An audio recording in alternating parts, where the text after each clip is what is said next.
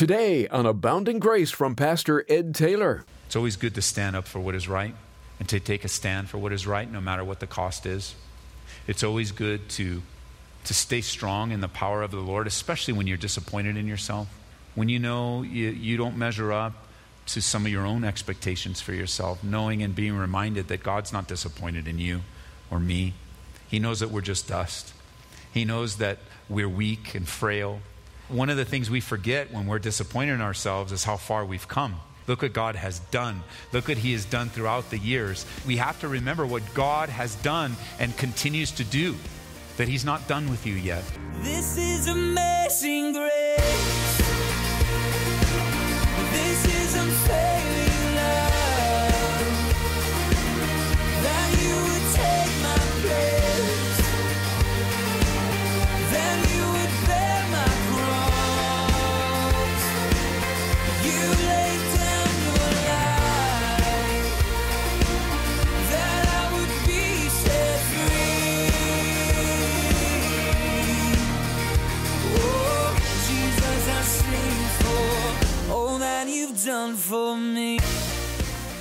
Today on Abounding Grace, Pastor Ed Taylor brings us to John's Gospel for a study in chapter 18. Now, this is a section that records the trials of the Lord. As ridiculous as it sounds, Jesus, the Son of God, was put on trial. Of course, there was no evidence, only accusations of jealous religious men. While it was unfair and unjust, he went through it all so that we might have life in him. Here's Pastor Ed with a message called Falsely Convicted. For the remaining of our time, let's look at the trials here. We've looked at the two trials now before the Sanhedrin, and I'll explain that to you in a minute. But let's go on in verse 28 to the end of the chapter and find these trials in John 18. Then they led Jesus from Caiaphas to the praetorium. It was very early in the morning, but they themselves did not go into the praetorium lest they should be defiled, so that they might eat the Passover. Pilate then went out to them and said, What accusation do you bring against this man? They answered and said to him, If he were not an evildoer, we would not have delivered him up to you. Then Pilate said to them, You take him and judge him according to your law. Therefore the Jews said to him, It is not lawful for us to put anyone to death, that the saying of Jesus might be fulfilled, which he spoke, signifying by what death he would die. Then Pilate entered the praetorium again, called Jesus, and said to him, Are you the king of the Jews? Verse 34. Jesus answered him, Are you speaking for yourself on this, or did others tell you this about me? And Pilate answered, Am I a Jew? Your own nation and the chief priests have delivered you to me. What have you done? And Jesus answered, My kingdom is not of this world. If my kingdom were of this world, my servants would fight, so that I should not be delivered to the Jews.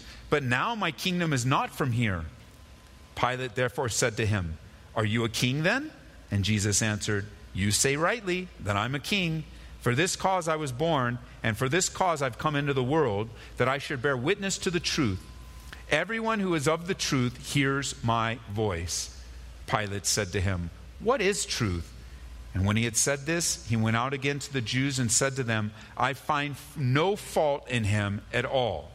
Now, for you Bible students, between verse 38 and verse 39 is the time where Jesus is sent to Herod from Pilate. Pilate is a consummate politician, and he really doesn't want to deal with this. And so he says, I find no fault in him, but doesn't release him. Sends him to Herod to see if Herod will take care of it. And that's found in another gospel. Herod sends him back to Pilate, and that's where verse 39 comes up. But you have a custom that I should release someone to you at the Passover. Do you therefore want me to release to you the king of the Jews? And they all cried again, saying, Not this man, but Barabbas. And Barabbas was a robber. So we have quite a few trials going on, a lot of information in just a short amount of verses. The first trial, the first presentation between, before Annas and Caiaphas was his religious trial, and that was before the group known as the Sanhedrin. If you're writing that down, it's S A N H E D R I N, the Sanhedrin. Let me give you a little background. The Sanhedrin was the supreme court of the Jews and was composed of 71 members. Within its membership included Sadducees, Pharisees, and scribes. All were experts in the law, the, the Torah, the law of God. They were experts in law and respected men and elders among their community. Any vacancies in the court were filled by the present high priest of the day.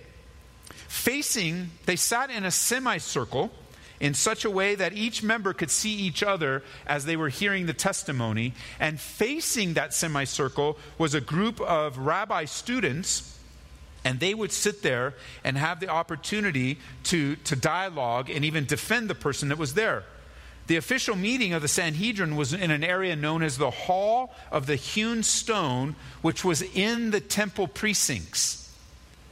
And the decisions of the Sanhedrin were not valid unless it was reached at a meeting held in that place. So they couldn't have the meeting anywhere, it had to be in the temple precincts. The court could not meet at night, which makes this meeting illegal.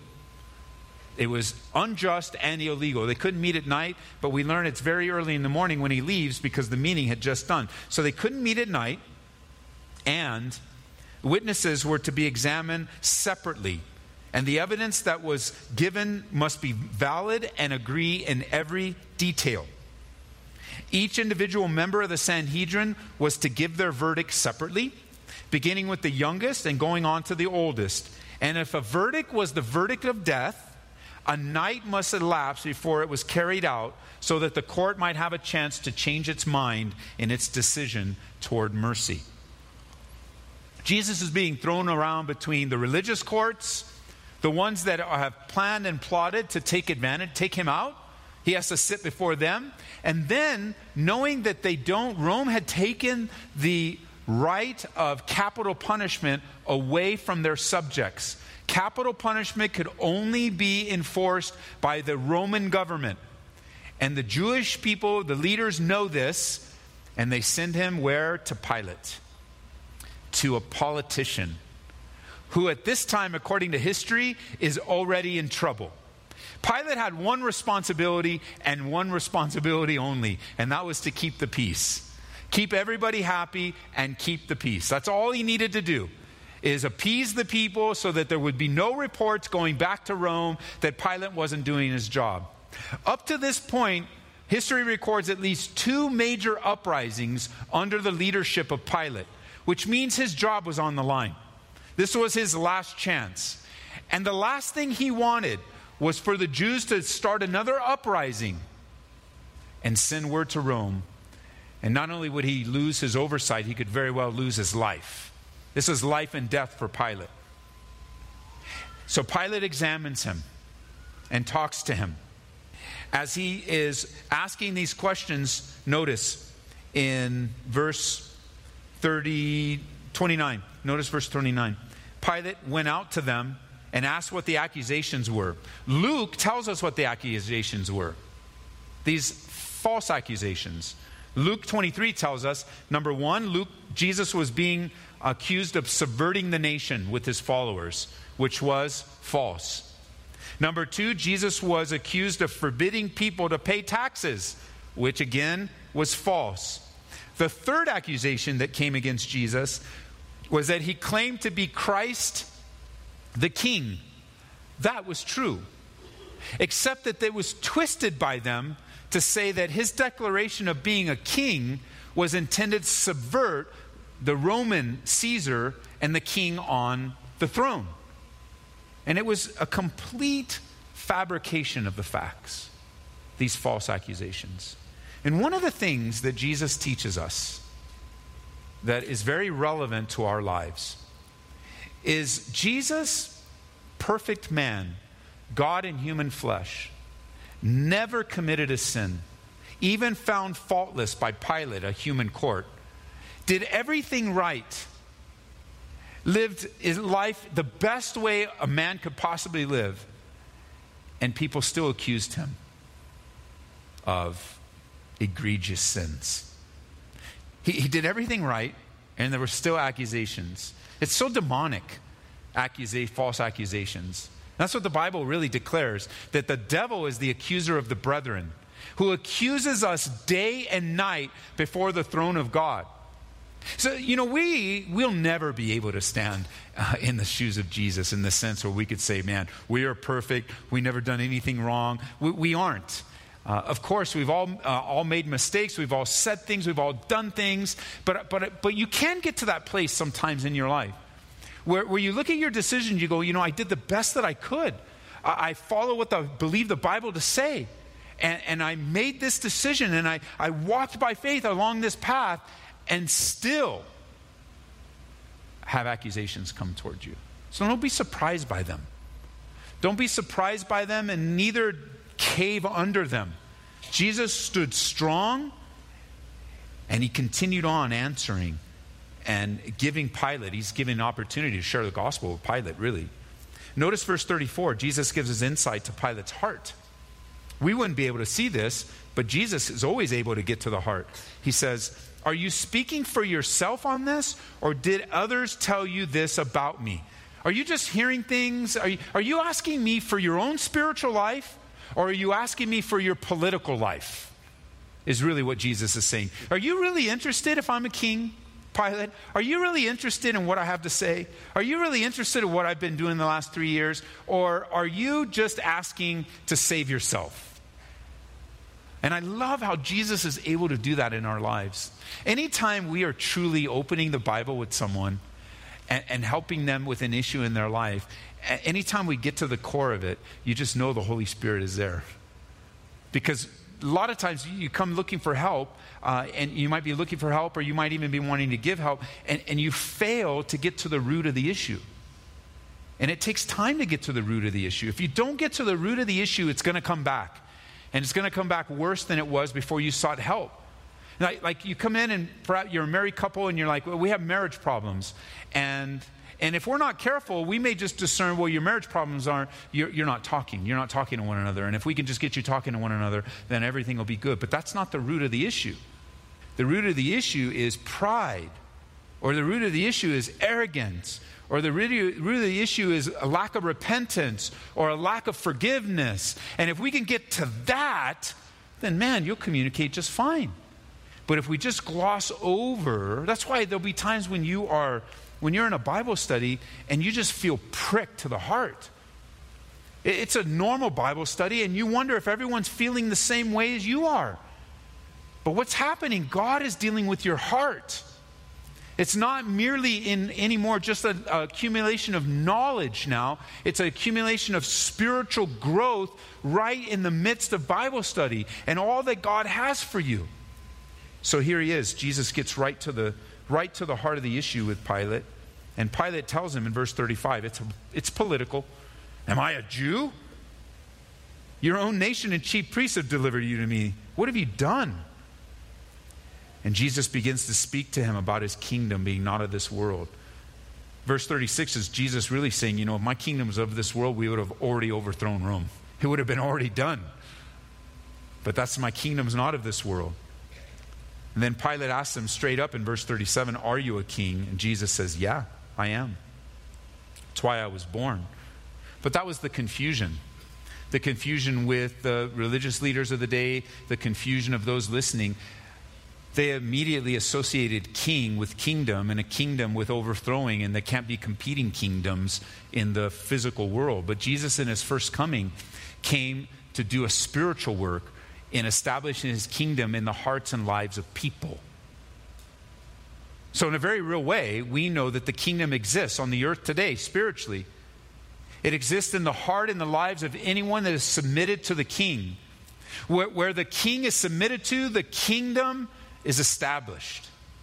And yet, Jesus promises even a more fulfillment, a deeper fulfillment of his kingdom in his second coming where he will literally return to rule and reign for a thousand years.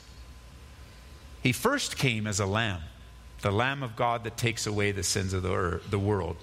But in his second coming, he'll come as a lion, the lion of the tribe of Judah, to rule and reign for all of eternity. Pilate asks a question in verse 38. He said, What is truth? What is truth? Pilate, like many today, was at a place where this question was being answered with all sorts of philosophical ideas. It seems like everyone has a Everyone has a definition of what is truth and, and has a creed that they live their life by, or a vision, or a vision statement of how they base their family or how they base their life, and what truth they base their lives upon. Truth in Jesus' day, by the Greeks, they said that truth was in a worship of many gods that there wasn't exclusive to just one God, that, that truth was found in reason and knowledge and logic. That was God to the Epicureans of Jesus' day, they believed in the God, worshiping the God of partying. That was their thing. They had a saying eat, drink, and be merry, for tomorrow we die. And that's how they lived their life. The Stoics in Jesus' day, their definition of truth was to stay away from both extremes of pain or pleasure and, and to have a life without emotion. That's truth. Truth is found in the gods. Truth is found in partying or in, in an ever increasing seeking of happiness.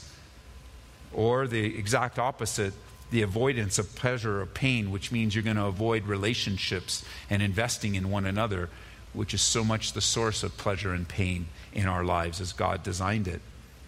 Today, we have scientists telling us that there's truth in evolution, and we have pop culture icons trying to determine through their songs or through their movies defining truth for us. I, I, was on my way to church last night, and in front of me was a SUV with about 10 different bumper stickers on her window.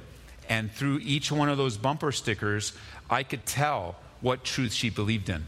She was telling me what her deal was. She was communicating to me what philosophy what philosophy of life that she lived by. And it was more than anti God in her philosophy. Marie and I were coming in together, and our hearts broke for her.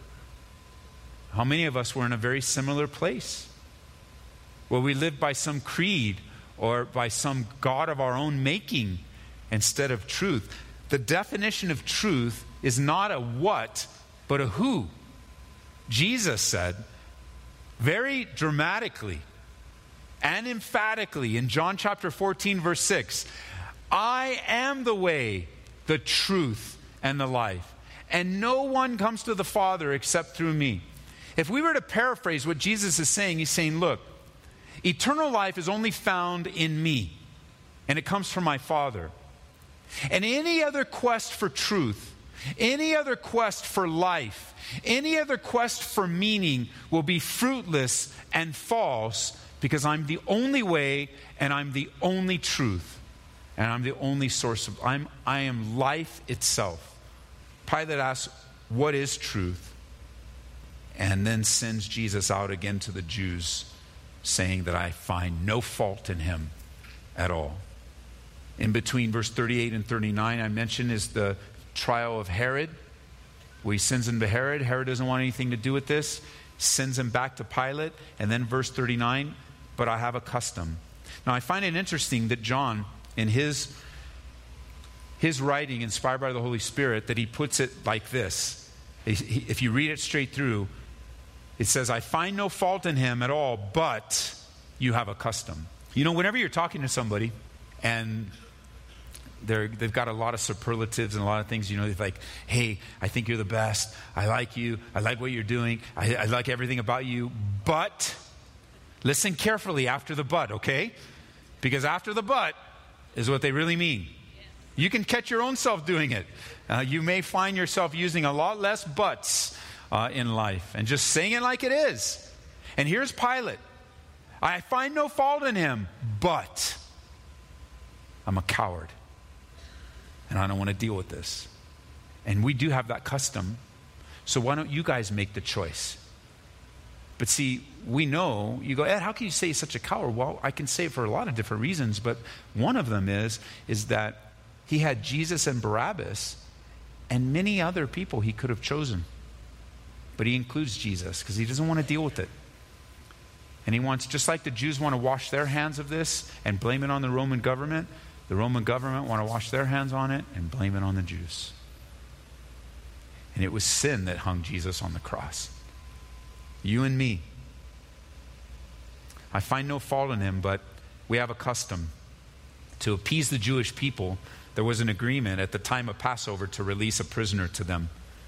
It was intended to be a gesture of goodwill from Rome to the Jews. And Pilate sees this as the opportunity to get out. You know Barabbas' name, you know what it means? It means son of the Father. That's what the prefix bar means in the Hebrew. When you see that translated, bar, it means son of. And Abbas is a reference to father. He's the son of the Father. So here you have the true Son of God, the true Son sent by the Father, next to a son of a human father, and they don't choose him. It says that Barabbas was a robber. And we kind of think, well, you know, he's just a bank robber, I guess, or, you know, he liked to steal stuff. That, that's not the strongest word they could have used. To today, I think what the word we would use in our culture and context today is that Barabbas was a terrorist. He was a zealot. He was an insurrectionist. He was everything that they accused Jesus of times a thousand. He was a murderer, a destroyer of families, so opposite of Jesus Christ. While Barabbas tried to destroy, Jesus came to rescue and save. Barabbas wanted to see God's kingdom, but through violence and force and war and death. Jesus came as a man of peace, bringing forth his kingdom through love, joy, and ultimately his resurrection, while Barabbas was a thief, stealing much more than goods. And of course, chapter 19, verse 1, the very next verse, Pilate took Jesus and beat him, which we'll get into our time here going forward. Of all the cries of crucify him, crucify him, I find no fault in him. It's always good to stand up for what is right and to take a stand for what is right, no matter what the cost is. It's always good to, to stay strong in the power of the Lord, especially when you're disappointed in yourself. When you know you, you don't measure up to some of your own expectations for yourself, knowing and being reminded that God's not disappointed in you or me. He knows that we're just dust.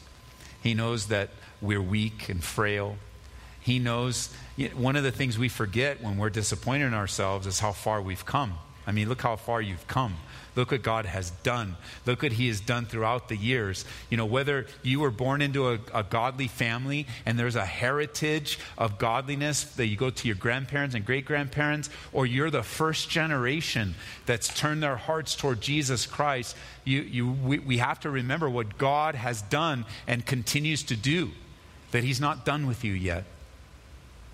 And that all through these trials, Jesus faced that which was unjust, that which was unfair, so that you and I might have real life in Him.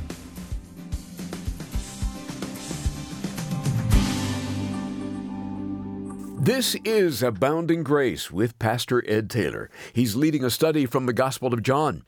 You can find our studies online at aboundinggraceradio.com, and they're accessible through our app too.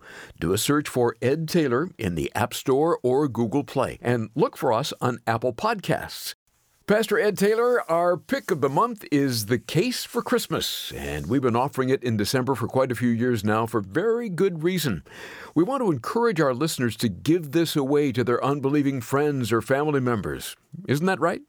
Well, Larry, every Christmas, every December, we make Case for Christmas the pick of the month. It's small, it's relatively inexpensive, and it should go in every package, every gift having some have some ready at your work, have some ready in your car. This is a resource. Everybody's talking about Christmas, mentioning the name of Jesus. Some are being very critical. Some are, uh, you know, be very skeptical. And this little book is the tool. Buy them by the stack and give them away in Jesus' name and pray and watch God use it in a wonderful way. The Case for Christmas by Lee Strobel. Request the case for Christmas at our e-store, calvaryco.store. Pick up a few extra copies to give them away as the Lord leads this Christmas. That's calvaryco.store. Also, remember that it's through your support that we're able to bring Abounding Grace to the radio every day.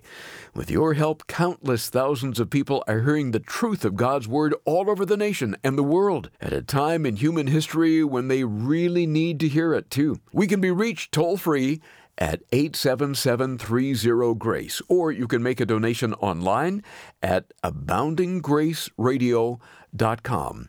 We'll set aside another half hour to join us tomorrow when we'll dig deeper into the Gospel of John with Pastor Ed Taylor here on Abounding Grace. This is amazing grace.